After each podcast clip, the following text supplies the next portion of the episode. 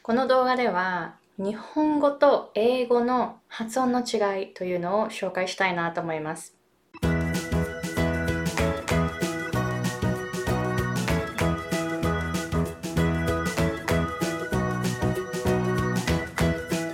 皆さんこんにちは。私はハワイ在住で英語発音コーチとビジネスコーチをしているアイコ・ヘミングウェイです。まず今日の本題に入る前に英語発音らしくするための3つのポイントっていうのを動画で無料公開していますので、ぜひ概要欄の方をチェックして、で、え、今まで発音の練習を散々してきたけれども、どうしても英語を話すときに日本語っぽい発音になってしまうという方は、この動画をチェックしてみてください。で、えー、今回はですね、日本語の発音と英語の発音のその根本的な違いっていうのを紹介したいなと思います。で、これは本当に私もあのレッスンでよく話すことなんですけれども、まずその発音っていうのはその文化にすっごいあの密接しているんですよ。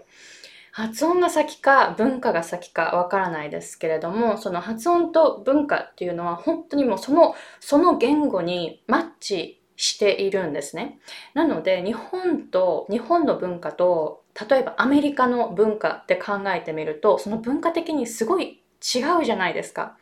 なので、言語もすごく違うし、発音も全然違うんですね。えー、じゃあどういうふうに違うか。まずは、えー、文章の、その、話すときに、どこが大切かっていうのが、英語と日本語では逆になるんです。日本の文化とアメリカの文化ってなんかこう、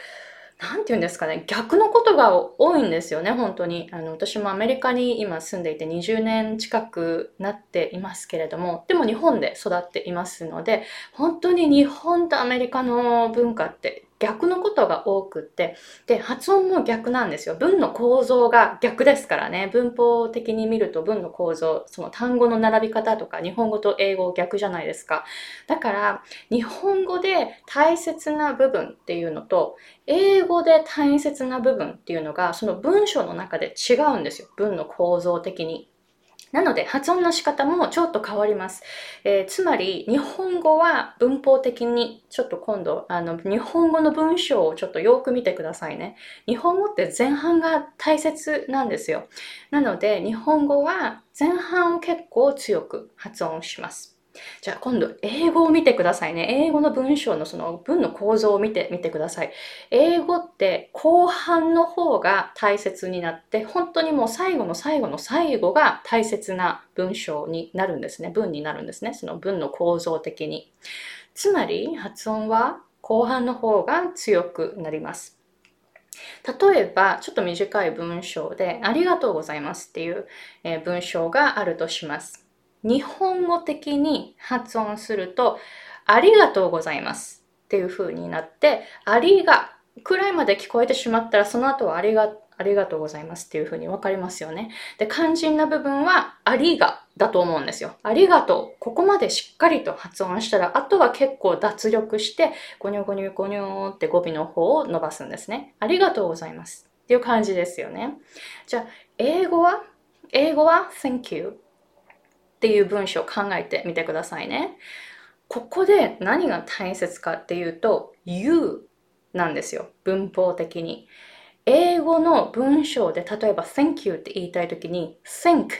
だけ聞こえても意味は全くわかりません。think what? think who? みたいな感じになってしまって一切通じなくなってしまうんですね。何が大切かっていうと you が大切になります。だから you が聞こえないと think だけどだだけだと意味が全く通じないんですよ。日本語と英語逆になりますよね。ありがとうございますっていう部分は、ありがが聞こえてしまったらございますっていうのは想像がつく。だけど、ございますだけ聞こえても意味全くわからないですよね。なので、日本語というのは前半を聞けば、なんとなく後半が分かっ分かってしまうという、あんまり聞こえなくても大体想像つくということで、私たちはその日本語話者は小さい時から前半だけを聞いて、後半が想像つくっていう風にこう、こう、イメージトレーニングをずっとしてきているわけなので、前半だけ聞いてしまえば相手の言いたいことが大体分かってしまう。えー、つまり空気を読むっていうのが結構その日本の文化では大切になってきます。あとは語尾はあんまり強く発音しないですよね。えー、なので日本語は前半を強く発音する。英語は後半の最後の最後の最後の単語が大切なので、そこが聞こえないと一切意味は通じません。Thank you のように Thank だけ聞こえても You が聞こえなかったら一切意味は相手には伝わらないんです。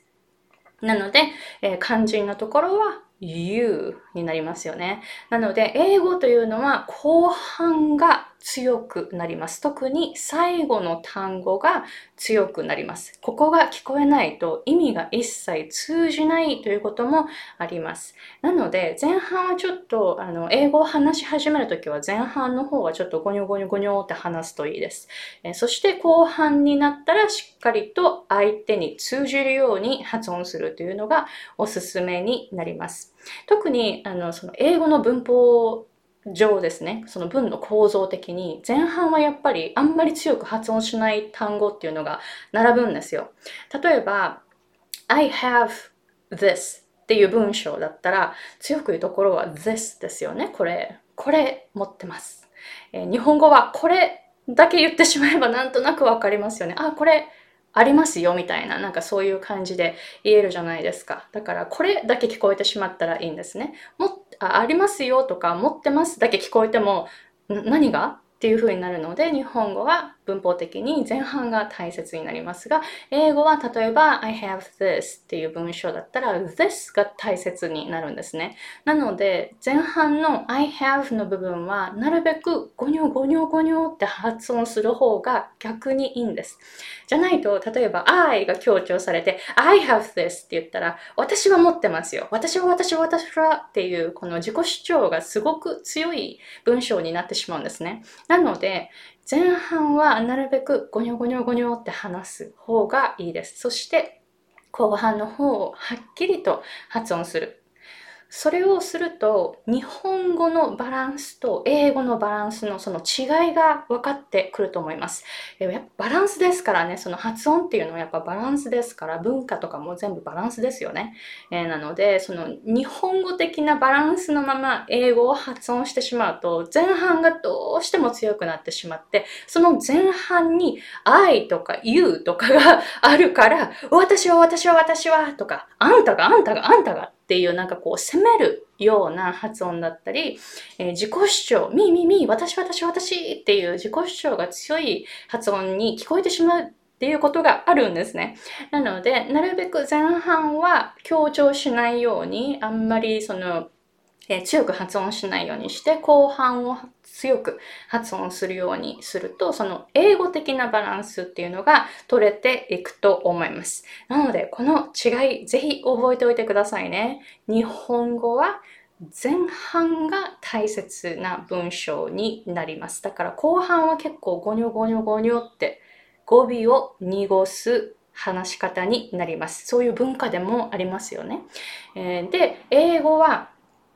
前半はそんなに大切な文章ではないんですよ。なので後半の方が大切で最後の最後まで聞かないと結構意味がわからないそういう文の構造をしているんですよ。多分それも文化に現れていると思います。私もその夫と話すときに、なんかこう話し始めて、何の話してるの？何の話してるの？って本当になんか英語って前半がすごいモヤモヤしたイメージで、何、何の話してるかわかんないんですよね。でもそこで、What are you talking about? みたいな感じで 話すと、be patient. ちょっと、ちょっと待って。英語はこういう文章なんだから、えー、もうちょっと待って、もうちょっと待ってたらクリアなイメージが出てくるからって、いつもですね、言われるんですよ。なんか、 impatient になってしまうんですね。英語を聞いてると。なんかだって、最初のあの、話し始めてる時って何の話してるんだろうって、もう全然、もやもやした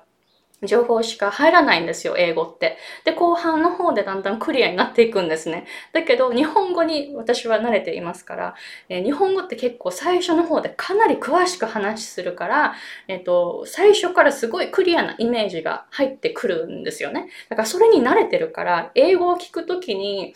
なんかこう、我慢できなくなって何の話してるのってとっても言いたくなっちゃうんですけれども、なるべくそれをしないようにしています。それは英語の文章の構造がそうだからなんですよ。なので、どこが強く発音されるかっていうのも、ぜひ日本語と英語でどういう違いが出るかっていうのも、えー、これからちょっとこう意識しながら聞いてみると、この発音のバランスっていうのがだんだん取れていくかもしれないです。どうですか？この動画もし役に立ったと思ったら Give me a thumbs up and don't forget to subscribe to my channel. Hit the bell button so that you get the notifications when a new video is up.